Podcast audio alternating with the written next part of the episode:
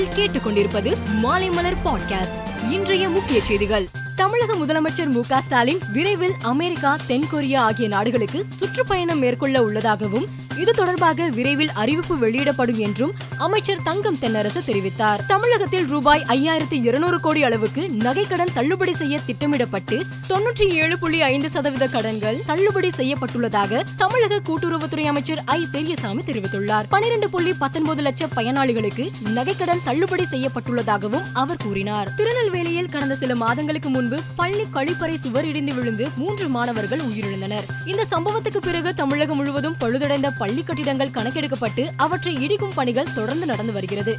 இதுவரை மூன்றாயிரத்தி நானூற்றி எண்பத்தி ரெண்டு பள்ளிகளில் நான்காயிரத்தி எட்நூத்தி எட்டு பழுதடைந்த கட்டிடங்கள் இடிக்கப்பட்டுள்ளன. ஆறாயிரத்தி முப்பத்தி மூணு பள்ளிகளில் பழுதடைந்துள்ள எட்டாயிரத்தி இருநூற்றி இருபத்தி எட்டு கட்டிடங்கள் இடிக்கப்படாமல் உள்ளன.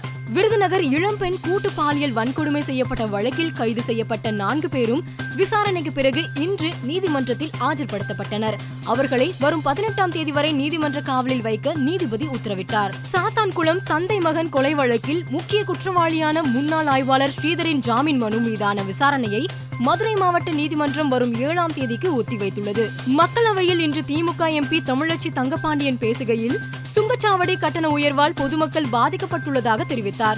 மேலும் அறுபது கிலோமீட்டருக்குள் உள்ள சுங்கச்சாவடிகள் அகற்றப்படவில்லை என்று கூறிய அவர் சென்னை மாநகரத்திலிருந்து பத்தொன்பது கிலோமீட்டர் தொலைவிலேயே அடுத்த சுங்கச்சாவடி உள்ளது என்று சுட்டிக்காட்டினார். பாராளுமன்ற வளாகத்தில் பிரதமர் நரேந்திர மோடியை வெளியுறவுத்துறை மந்திரி ஜெய்சங்கர் இன்று சந்தித்தார். அப்போது அண்டை நாடுகளின் அரசியல் சூழல் குறித்து ஆலோசனை நடத்தியதாக தெரிகிறது. இலங்கையில் ஏற்பட்டுள்ள நெருக்கடி நிலையை கருத்தில் கொண்டு இலங்கை அமைச்சர்கள் அனைவரும் ஒட்டுமொத்தமாக பதவி விலகிய நிலையில் நான்கு புதிய அமைச்சர்களை அதிபர் கோத்தபய ராஜபக்சே நியமித்துள்ளார். நிதி அமைச்சராக அலி சஃப்ரி கல்வி அமைச்சராக தினேஷ் குணவர்தன வெளியுறவுத்துறை அமைச்சராக ஜி எல் பிரீஸ் நெடுஞ்சாலைத்துறை அமைச்சராக ஜோன்சன் பெர்னாண்டோ ஆகியோர் நியமனம் செய்யப்பட்டுள்ளார். இரண்டாயிரத்தி இருபத்தி ரெண்டாம் ஆண்டுக்கான பெண்கள் உலகக்கோப்பை கனவு அணியை ஐசிசி வெளியிட்டுள்ளது. இந்த அணியில் நான்கு ஆஸ்திரேலிய வீராங்கனைகள் தென்னாப்பிரிக்கா இங்கிலாந்து அணியில் இருந்து மூன்று வீராங்கனைகள் வெஸ்ட் இண்டீஸ் வங்காளதேச அணியை சேர்ந்த ஒருவரும் இடம் பிடித்துள்ளனர். கேப்டனாக ஆஸ்திரேலிய அணியின் லனிங் தேர்வு செய்யப்பட்டார்.